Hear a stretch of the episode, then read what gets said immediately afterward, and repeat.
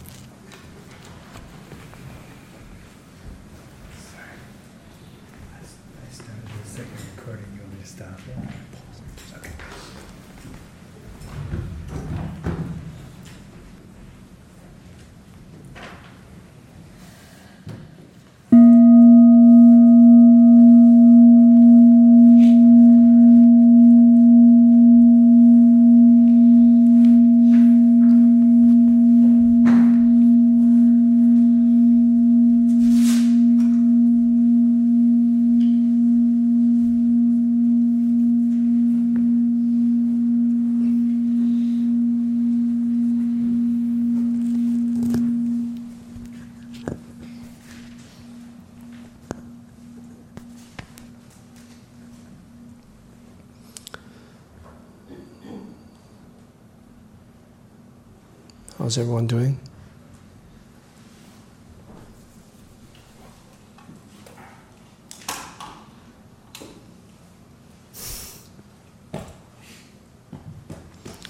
How was that period of sitting?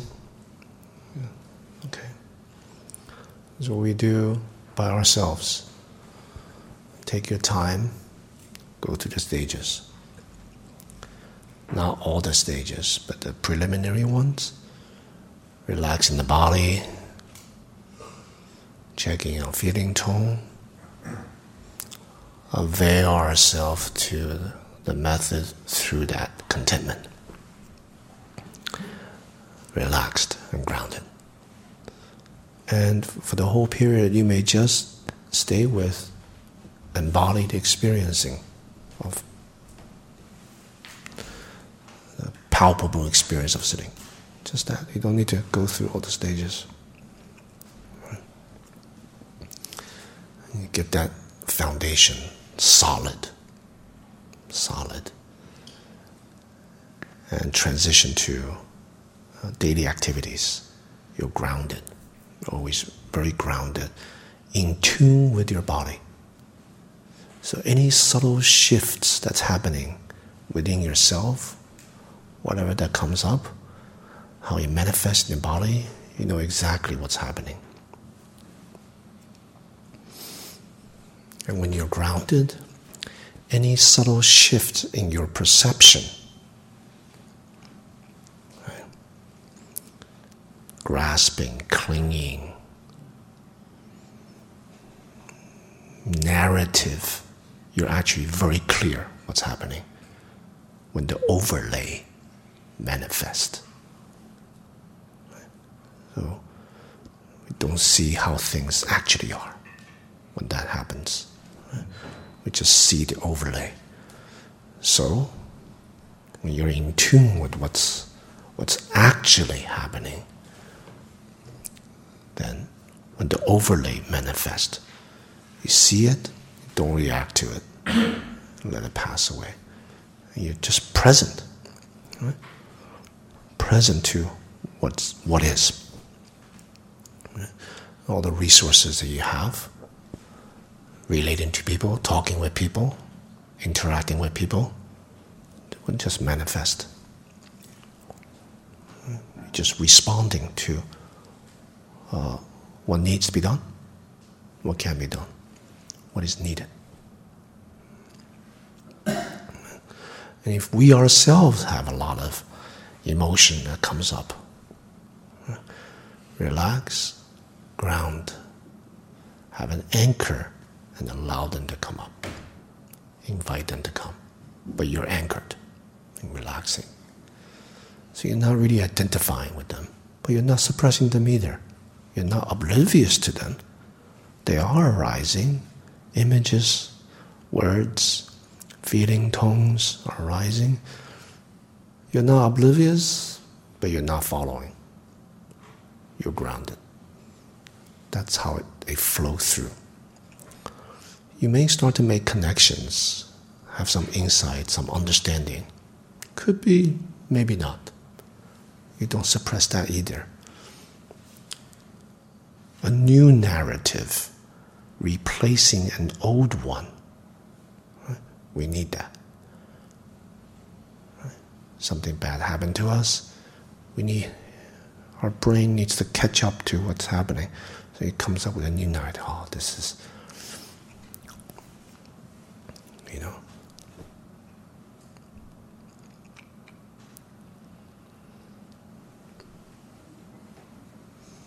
Right now, no narrative is coming up, so I can't give examples. um, like something not so good happened to us. It just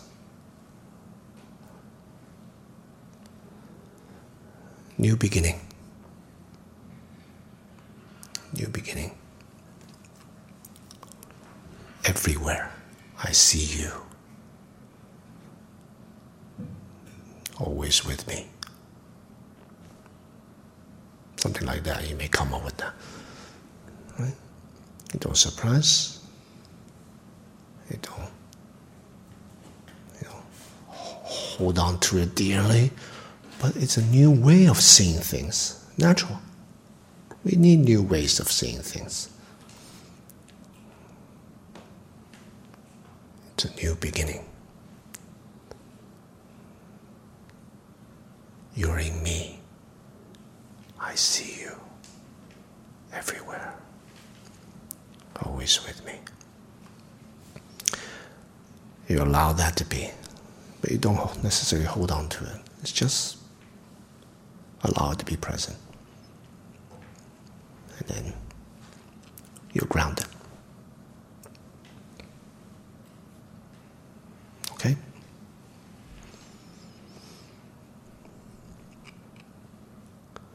New possibilities.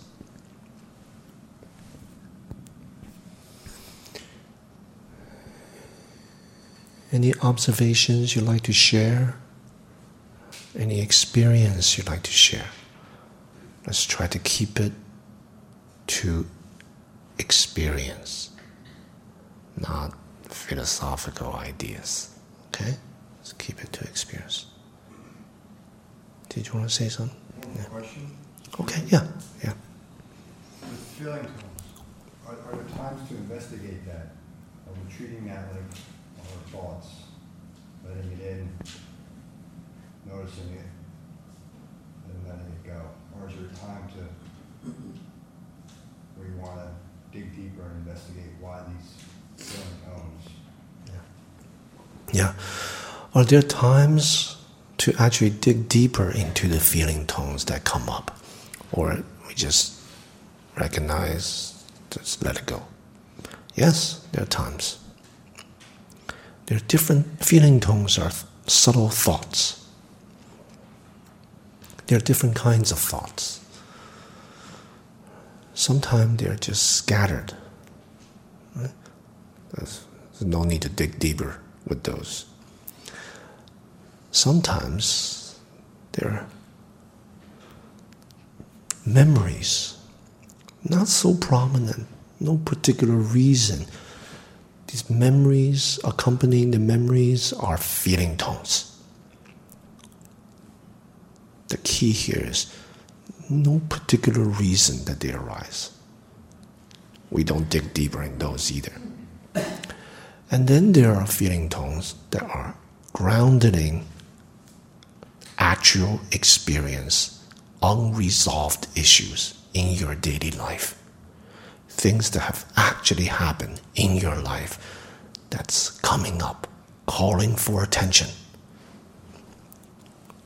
Those we investigate. Right? Some trauma that happened, different things. we may separate it like this is a period of meditation. I see you, I need to meditate. Right? And then we have a separate time in which we are in the meditative position and we're just allowing them, inviting them to come. And just like I was saying, grounded, relax, so not identify, but allow them to flow through. Give them room. Give them room to integrate. And your prefrontal cortex, your reasoning mind, will want to have containers, want to have new understandings, catch up to these feelings. You allow them to be. For example, you may be sitting or you may be walking and you see a fallen leaf and tears come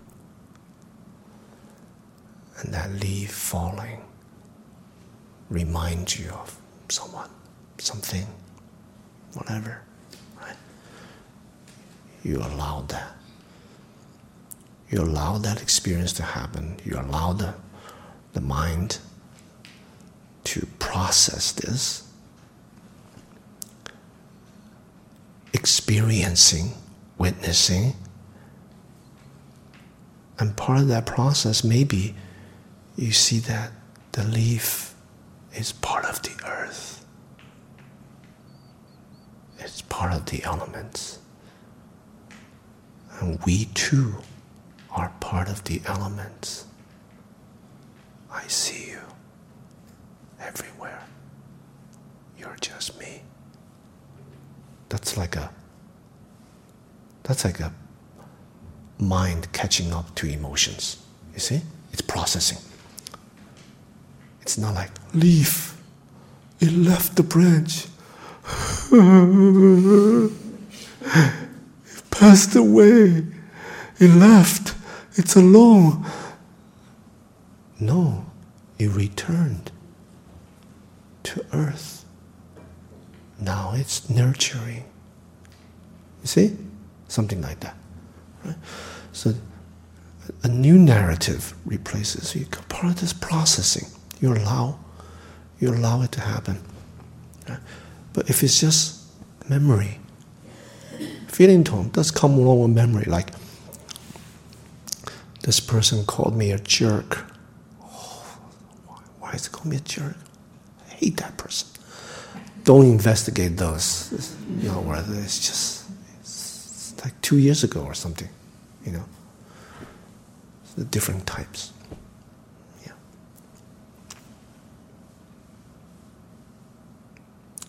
feeling tones are extremely important.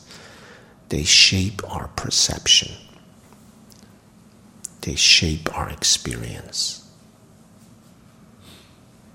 So always be in tune with how you're how you're feeling in this moment. Always be in tune. How can you be in tune?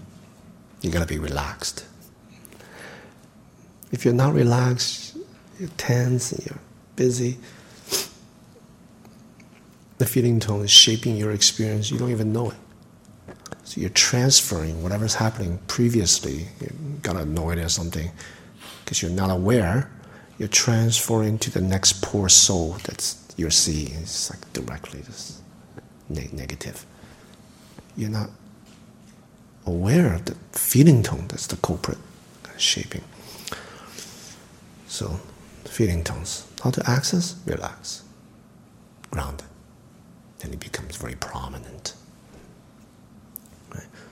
A lot of people, you know, practitioners included, they're not really in tune with themselves. You know, not really know the subtle ebb and flow of the feeling tones, very subtle thoughts.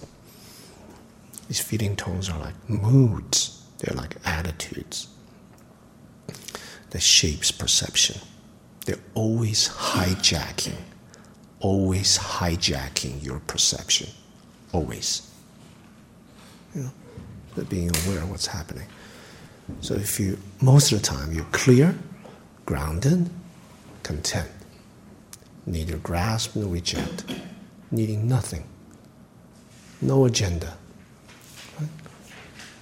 And then when you see things, when you experience things at the intersection, the junctures of life, less projection, less overlay, you know?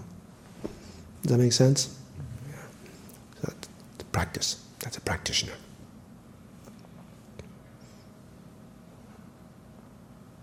Okay. It's not to say we don't have joy, we don't have sorrow. Yeah. But we're embodying, allowing the feeling to be. When we're happy, we're happy. We're sad, we're sad.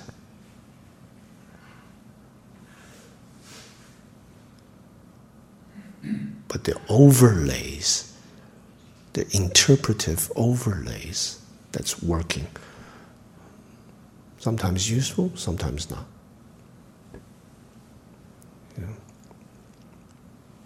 Okay, experience of the period of sitting. Yes.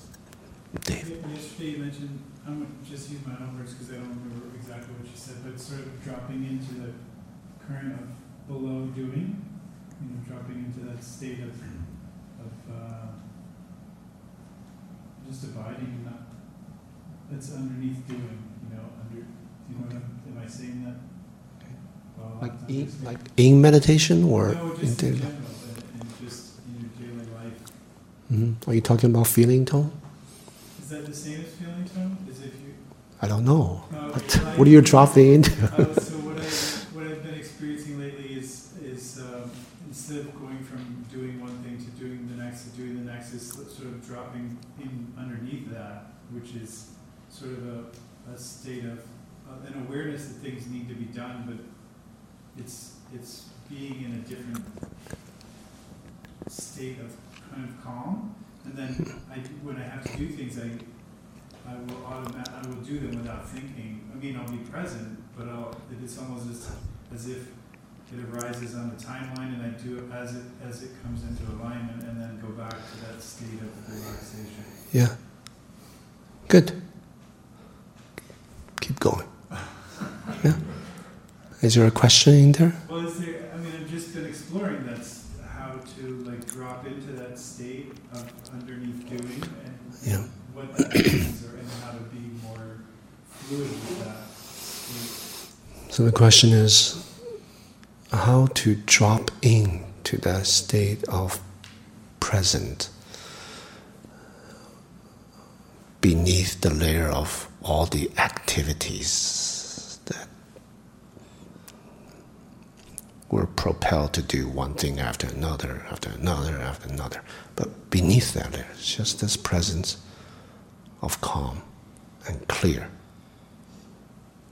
And then when activity needs to be done, just responding. What needs to be done? What can be done? Right? The secret is relaxed, grounded, embodied. So what you're dropping into in that language that you're using, dropping into is relaxingly grounded. Just remember that. Embodied is what I call embodied experiencing. Okay? It's embodied. So if most of the time you're embodied experiencing, you're just responding from that. Responding to the intersections of life, all the activities from that embodiment. Somatic. Grounded in that. I wouldn't phrase it in this metaphor of dropping in, back, and then responding out, and then drop back into it. That makes it seem like you gotta go up and then down, and you know, like a submarine, kind of come up, respond, mm, sink down. Don't need to do that. Like everything is included. Right? You're just embodied experiencing, responding, responding from that. the metaphor is kind of like it's always has always been about you in a good way. You're not responding to some other. You're responding to yourself. You are just me. In this space of openness, there are all kinds of furniture here, right? You are the space, the elephant, the people, the activities. Everything is just you. Yet, not me in a self referential way. It's just embodied experiencing.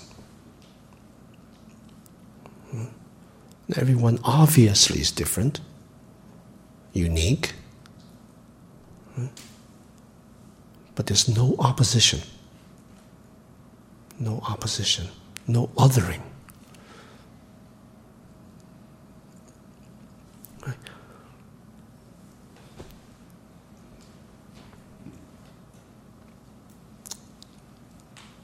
We take take responsibility for our responses.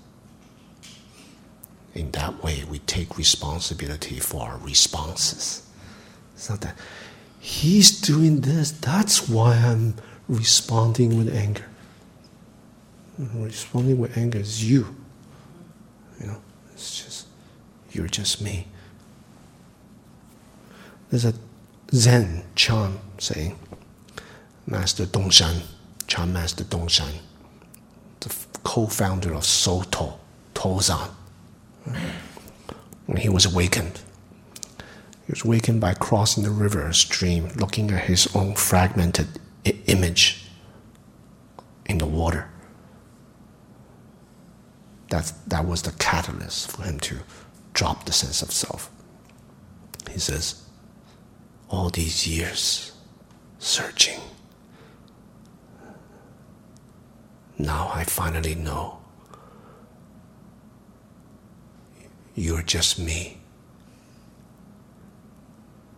Yet, I'm not you. It's obvious, right? So obvious. Look in the mirror. Yeah, you're just me. Are you really just me? you're just me, but I'm not you. Right? So we experience life. All the people that mirror our responses. Like that. Okay. Uh, a lot of your teachings uh, over this weekend and Buddhist teachings in general talk about suffering and how to deal with suffering. They don't talk much about joy and happiness, where joy could bring up pride and boastfulness, and we don't talk about much about handling those emotions. It's all about suffering and the elephant and controlling your suffering and dealing with that. But sometimes uh, joy and happiness can bring negative uh, emotions and uh, perceptions, Yeah. and we don't talk about that. Yeah, thank you. We talked a lot about suffering, about you know difficult situations. We don't talk too much about joy. And joy can bring on suffering. Joy can be joyful. Yeah, you're right. I didn't talk too much about joy, but I'm pretty joyful as a result of practice. Um, I say the things that I say uh, in response to what needs to be said. So, this retreat, I'm not saying all of you are suffering. I'm not saying that. But I say what needs to be said. Yeah. talk on joy, that's another time. Yeah. Maybe when you and me are hanging out, then we can talk about joy. Yeah. All right. Anyone else from the experience? Yeah, Peter in the back. Yeah, thank you. Um, This uh, last session was, was quite different from the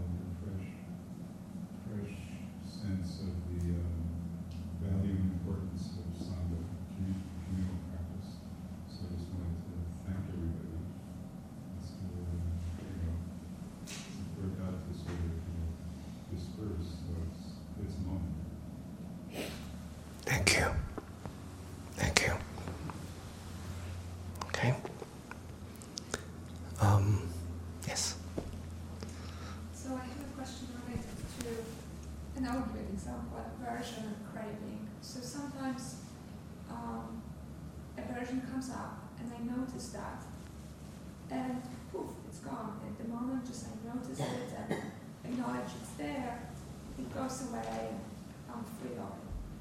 But with craving, it's much different. So, particularly for me, it's the craving for food. I can observe it, and I can feel it in the moment. And yet, even I notice, I see it, I observe it, I feel it, it just doesn't go away as other defilements I may notice.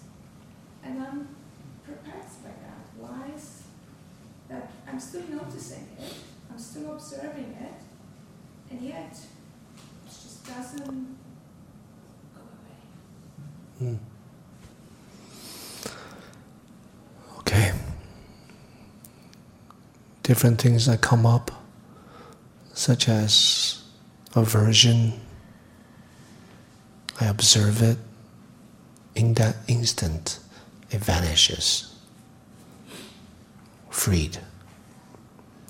But not so much with craving, particularly food.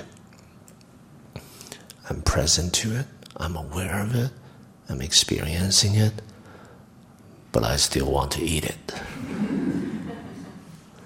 I'm perplexed by it. What is happening? What is happening is, I have to ask you, how are you aware of it, present to it? Yeah. could I see the, the desire for it? I, like even like scooping the food into the bowl, it's like this feeling of, Attainment. how about one more? And then it's like, and even if I don't do extra scoop, that's Yeah. because I know it's enough for me, this craving lingers in my head. Yeah. Okay. You see, in the way that you describe it, the, your actual experience, you didn't mention anything about your body. You're just tackling the mind. Yeah, it's all in my head. It's in the head. That's a problem. So body, mind, breath, or body, heart, mind, it- all three is entangled together. You didn't mention anything about feeling tone. You didn't anything about body, the reaction, physi- physicality of the body. You didn't mention anything about grounding. Right? So, just by being aware of it, like seeing it, that's just, you're just conscious. Conscious, I'm aware. Yeah, yep, I'm pretty. I really like that. How about another one? You're just with the thought. You're with the thought. That's not mindfulness. You know? Certainly not embodied experiencing. so when we are craving, if we're used to being grounded, relaxed into it, we diffuse, diffuse the physic, physical, somatic mechanism of craving. You already diffuse that. It's like the ammunition of craving. You taken away, it's gone. It's like a general with all kinds of soldiers charging at you. You take away all the soldier. Now he's realized he's just alone. He's got no backup. Like, bring it on. You'll back up. Right? The ammunition is the physicality. Like your stomach. In tune with that. Are you hungry? Are you full? How much food do you eat? Do you need in this moment? How empty is it? You're with the body, you know. You relax into it. That diffuses the mechanism of vexations. And then, when you look at that, it's just a construct. It's just a wandering thought, actually. There's no substance. It's a wandering thought. It has power because of habituation and ammunition. All the body, the breath pattern have changed. Everything reinforces it. Right? You take away the reinforcement, it's just left alone. It's just a flickering thought. Okay? This embodied experiencing very important. Okay? You're in tune with the body, different shift.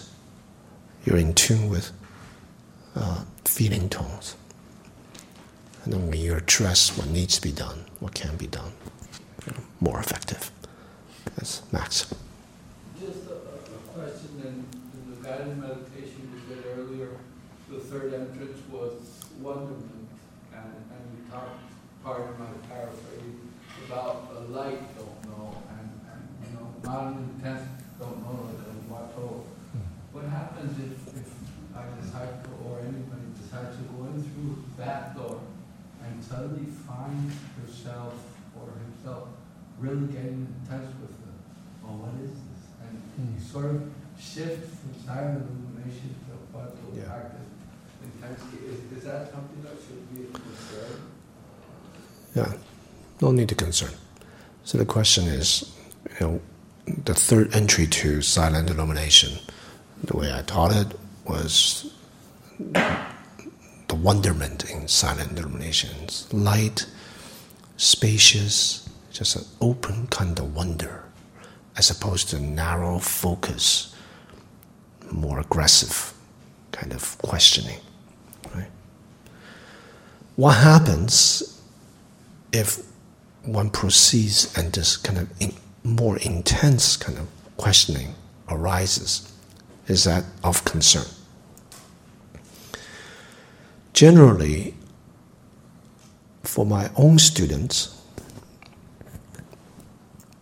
they have to have permission from me to practice Huatou, koan. Once in a while, if these feelings arise, that's fine. It doesn't culminate to anything, you know. And you just relax and they'll just fizzle away. So my students who are working on koan, working on huatou, they ground themselves first. That's precisely what they're doing. They ground, relax, checking the feeling tone. The feeling tone they are generating is contentment, but they tweak it to the sense of not knowing. So the feeling tone is that of not knowing. They may do silent illumination with a breath work, but they're doing it through the feeling tone of not knowing. Curious wonderment. And then they bring up the critical phrase. That's how they work on it. Right? But the foundation, I teach my students, foundation must be solid. Solid. So there's no side effect to Huatou practice. Headache, bad breath, you know, all kinds of top heavy, heat, all that. So they're very stable. Right? You don't have to worry. Just, you know, one experimentation, guided meditation is not going to do anything. Yeah. If you want to work on Huatou, you have to ask your teacher. Yeah. All right. Okay. Any other question? Yes, please. Some of the words that you've used that I have found particularly evocative are words like light, open, spacious. Could you speak briefly about, in your book, there's a contemplation of space or spaciousness? Hmm.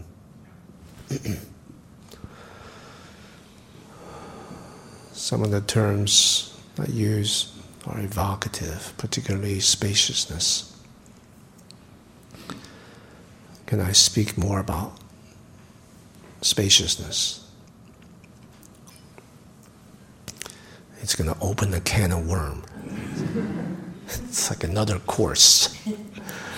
So just stick to the book. when I talked about silent illumination. Uh, I think I do have a video on YouTube. Contemplation, spaciousness. Yeah, I think. I'm not sure. Anyway, you can email Tallahassee-chan at Gmail and uh, some of the people, the staff will respond and find you.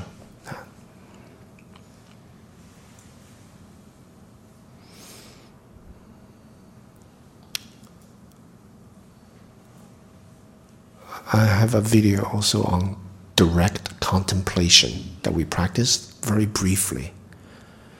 It's worth exploring. Direct contemplation and contemplation extinguished. The interplay between the two stages. That's a that's a good one. Check it out. Okay, Dawn. Uh, yeah, just relating to the text also, I was wondering, um, is this referring to the underlying feeling tone of being love and how that is different from an underlying feeling tone of contentment? Like if you're doing kind of metta, guess, practice. Um, How are you reading that? Tell me. well, Flesh it out a little bit. What what what sentence? What passage? Well, how you replaced everything sort of by love and compassion. Ah, yeah. So if your underlying feeling tone is compassion or love when you're sitting, was just wondering if that's different from having an underlying feeling of contentment. Um, Okay. When I went over the texts, I substituted luminosity, bright, illumination, light, with love and compassion. That's because in silent illumination, silent is the selflessness, illumination is the function. Okay? So the function of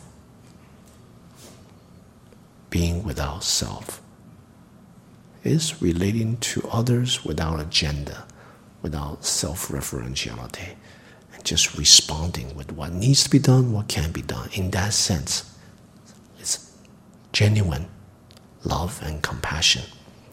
Right? So that's a little bit different than underlying feeling tone. Okay? So the text is referring to the function of selfless action. Okay? Now, your question if that underlying feeling tone is that love and compassion, how does that gel with contentment? Is that your question? I'm wondering if it's different. If it's different, if yeah. it's, um, yeah. you know, with metta or generating, feeling like you're generating compassion or love, it feels like you're not questioning that, like it's just coming out, you know, like a bubbling or something. Mhm. Questioning that, question, you're not challenging. I don't know, obs- not observing maybe. Are you still just observing it? I, I don't know where I'm, like, what I'm trying to say. I'm just saying that a lot of times I think um, my practice is more like that, like metta, and not really feeling contentment, but feeling more like um, love. Mhm. So I'm just wondering how to Okay. integrate that. How to integrate it? Okay. So now there's a question. In your practice, Dawn, you tend to practice metta, and you're just allowing the welling up of loving kindness, sending that to yourself and others. Right? You're not really observing that. It's just a bubbling, a welling up. You're cultivating this. How does that gel with contentment? Is it different? How is it different than contentment? Okay. You don't think of it as different or same. You don't think of it in terms of the language, the words. Okay? It doesn't need necessarily to be contentment. Like some of my students, they don't like the word contentment for whatever reason. They like equanimous, right? Or they like being at ease. Right? You could simply just once you do the progressive relaxation, checking with the feeling tone, you generate loving kindness. You do that. And you avail yourself to the method of practice, whatever method that may be. You, may be loving kindness meditation, but maybe the breath with loving kindness, with compassion. You know what I'm saying? It's not, not don't fixate on the words, don't fixate on differences. The way we relate, I talk about practices of building relationship, right? The way we relate to wandering thoughts that arise, the emotions that arise. You face them with loving kindness.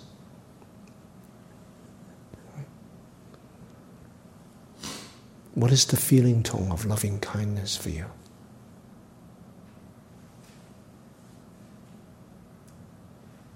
It's like, um, just, I don't know, just so much energy.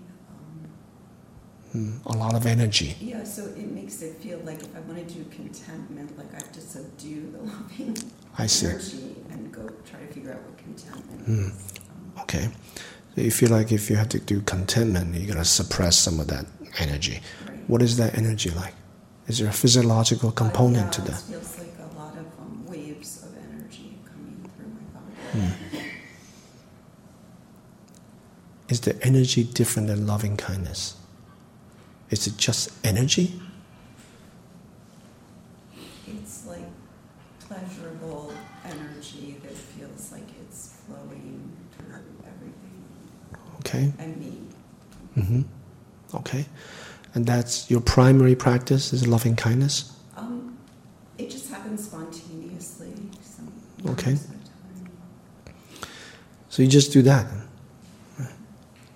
Just do that. Uh,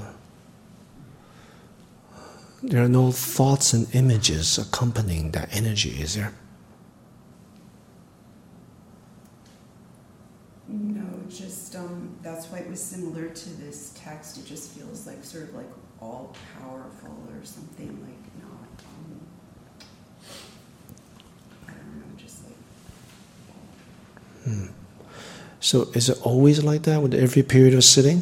no, no. So what happens when when that's absent? What remains? Well, those are the times when then I'm struggling with pain or getting distracted and stuff, and that's like regular, regular sitting. So I'm kind Okay. of talking about like good sitting. Okay. So at the regular sitting, struggling with pain, this and that, that comes later. When you first sit, you don't know if it's going to be a, hey, is this period going to be a regular sitting or it's going to be one of those all consuming, powerful, loving kindness? You don't know that. So when you're relaxing, grounding, checking the feeling tone, tap into what is actually feeling in that moment as you're relaxing. And that feeling should be, generally speaking, feel content, pleasant, slight traces of contentment. It's all right.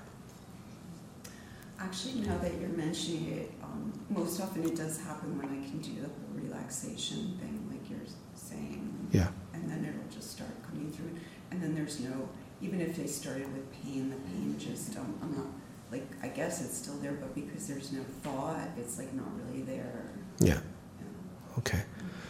So you say, actually, now that I mentioned it, when you are sitting, you're able to do that. I just want to make sure you're able to do the contentment, right? Or you're able to do the, like, What is it that you actually that's present when you're relaxing, grounding, and how do you actually feel in that moment? Then I just go directly into that loving thing usually. It's like I'm either stuck in the pain thing or I go directly. All right, don't bifurcate. Don't bifurcate into two things. This is good, loving kindness, is welling up, bubbling up of love, and then it's just pain. That's not reality. That's a storyline. That's an overlay. So you gotta dismantle. You don't believe in that. In that moment when you are sitting, when you are just assume the sitting posture, and you're progressively relaxing. And after you relax, checking the feeling tone.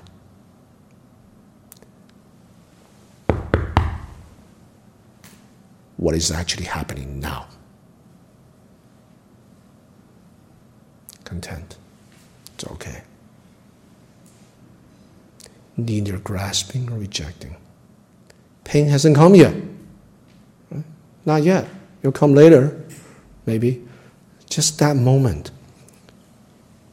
You can use other words to describe. It's okay, I'm feeling all right. Like that. That's what I mean. Feeling all right. No need to change things. No need to get rid of pain. No need to chase after loving kindness either. Wait for that to happen. Because that's a good sitting. Pain is not a good sit. Don't go there. In that moment, it's okay. Pain comes, welcome. Come next to me. Let's sit together.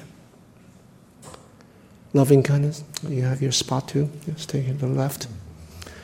Uh, you do you, I do me. that.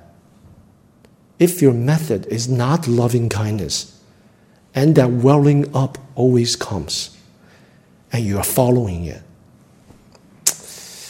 something's going on there. Okay? So, this energy, this emotion, welling up, all consuming. Hmm, something's going on. If you're meditating on loving kindness and you're generating that, you're grounded, you're relaxed, loving kindness. If you're not using loving kindness, you're using the breath. And the energy comes. Oh, here it comes. This is a good sitting now. Kill it. If you can. What is it?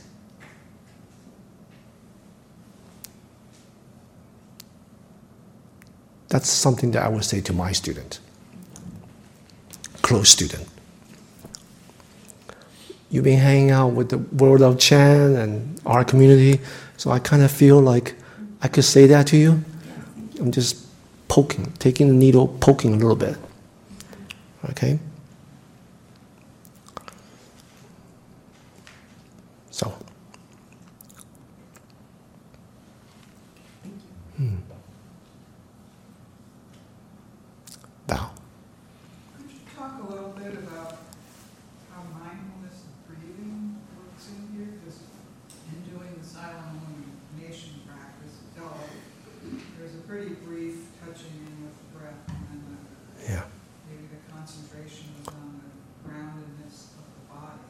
Hmm. So I'm, I'm just wondering how those two work, if they work together, or how they work together. And a s- a s- a similar question is, could you talk a little bit about the difference between concentration and unification? Okay. First question How does the breath meditation figure into silent illumination? Particularly uh, the first entry of silent illumination, the grounding, the physicality of sitting, embodied experiencing of sitting.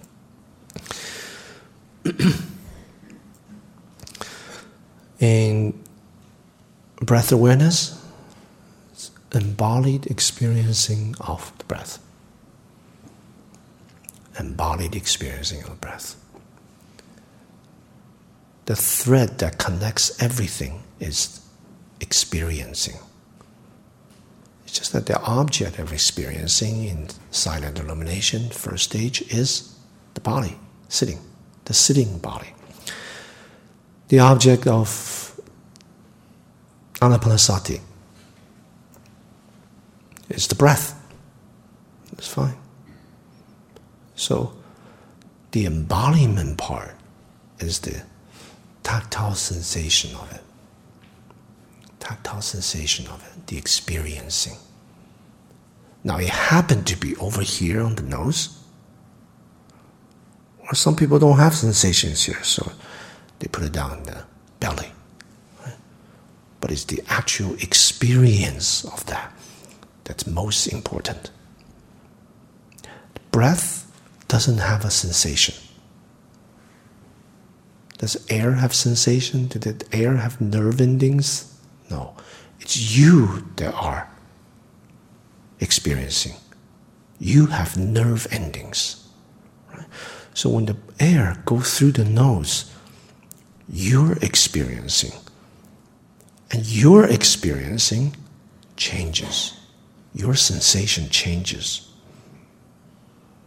Right? So the thread that connects the two is embodied experiencing. Right? So you're just aware of the breath, the experiencing, the experiencing, the experiencing of the breath. If there's no sensation here, no experiencing, drop it down to the abdomen. There's sensations there. There's the rise and fall. And the gap between the rise and the fall. Still sensation there. The, the presence of experiencing. Concentration is here. So the, so the experiencing will be here. Right? If this also disappears, as if moving, as if not moving, no wandering thoughts. Then diffuse it, diffuse it to just the presence, the grounding. It could be the posturing, if the body is still there, or just the relaxed sensation of grounding.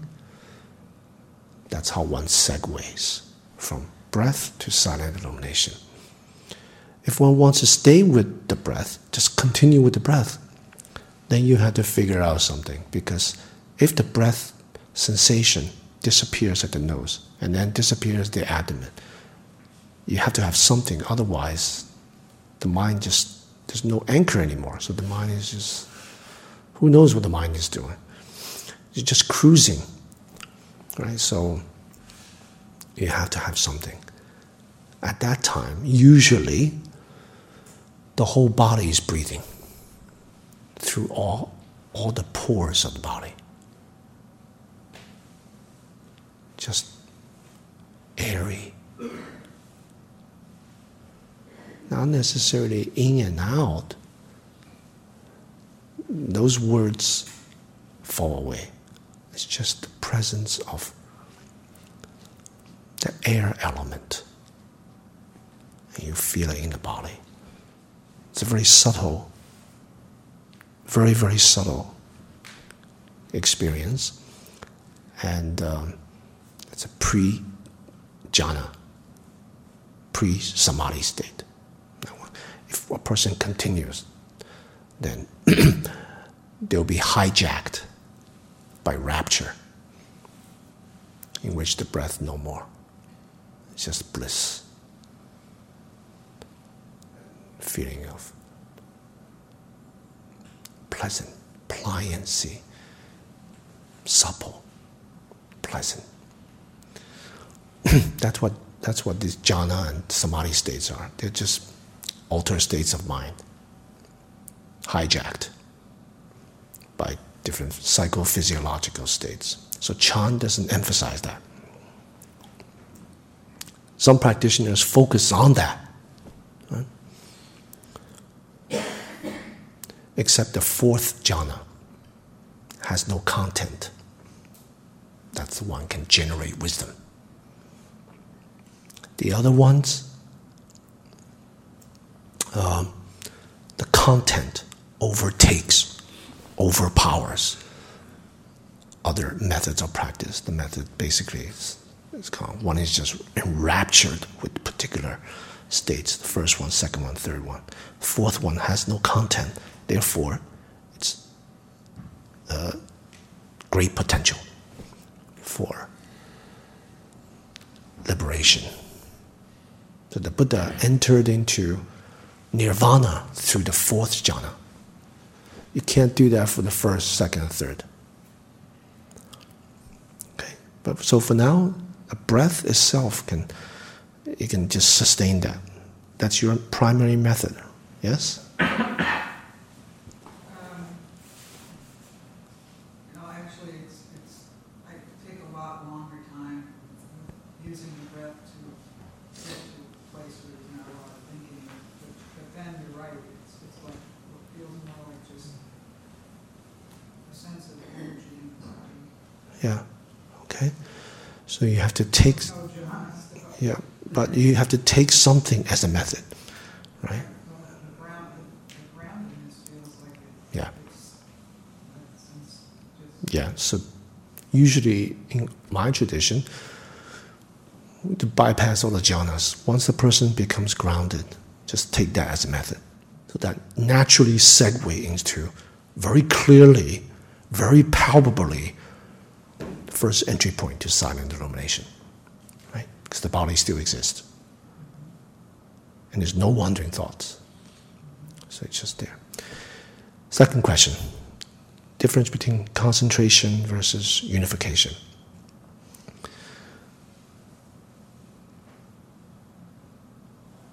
In concentration, okay, first of all, this, is not, this is not a stagnant state.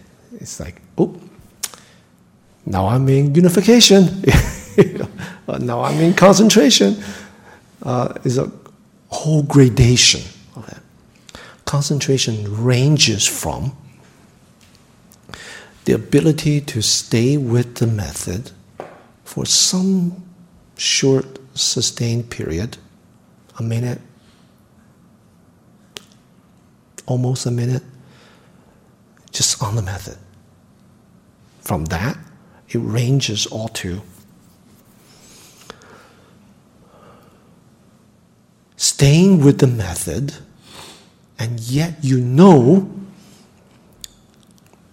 a car just went by, but you have you're on the method. It's not a coarse thought like car car. Oh, must be a hybrid. The sound is different, you know, or Toyota, or truck, or something. Nothing like that. It's just shh. so you know, well, you know what's happening in the room. So it, has a wide range. All that is concentration from short periods, just being on the method, being on the method, being on the method, to uh, noticing subtle perceptions. Okay? Unification there are different gradations as well. From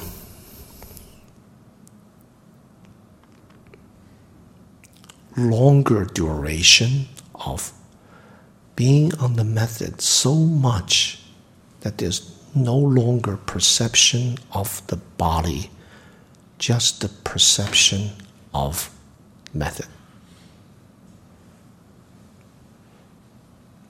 Like the body disappeared.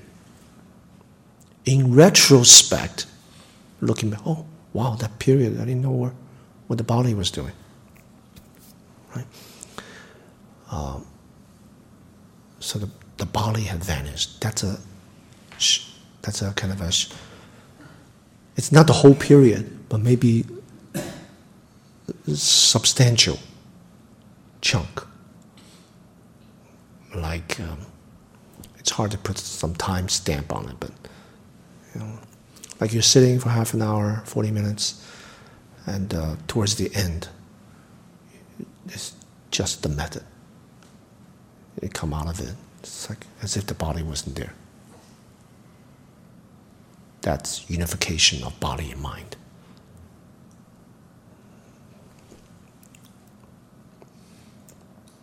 There are deeper ones. Unification of uh,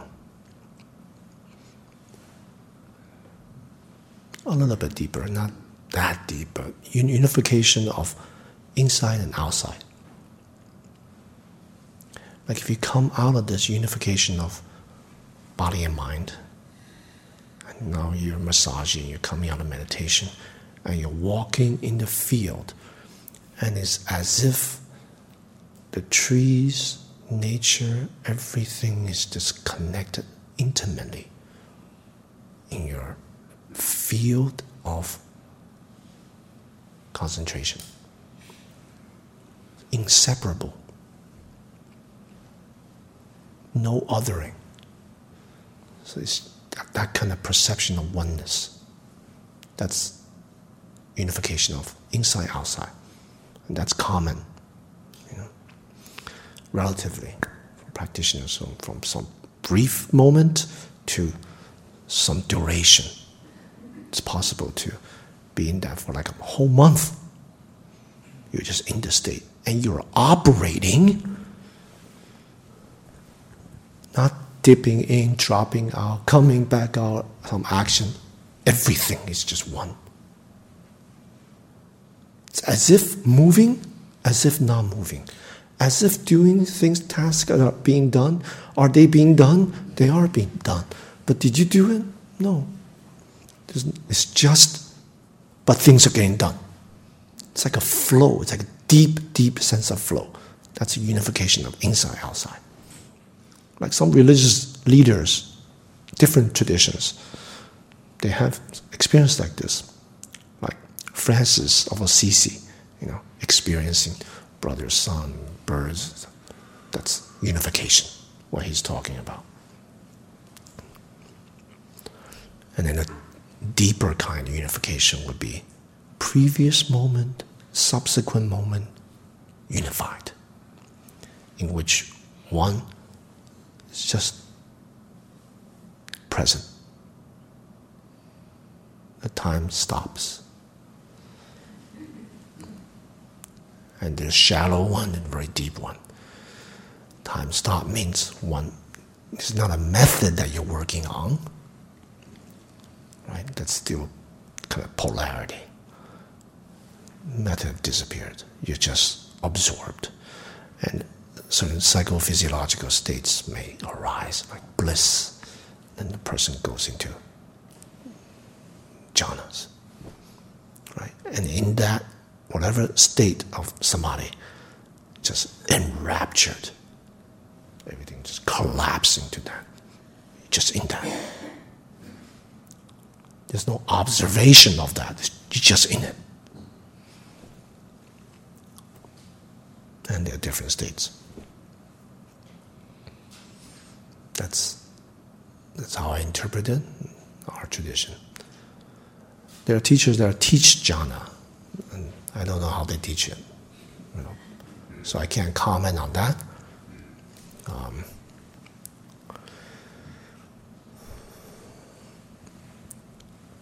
um,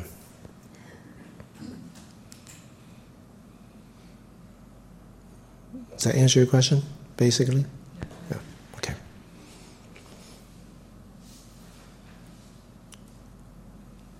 Okay, what I'd like to do is take a short break.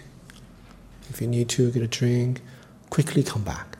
When we come back, we will um, uh, have a period of sharing, sharing what was useful to you.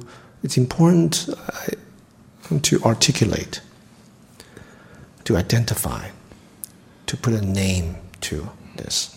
Even though throughout the retreat, I said, put the names away, don't, don't, blah, blah, blah.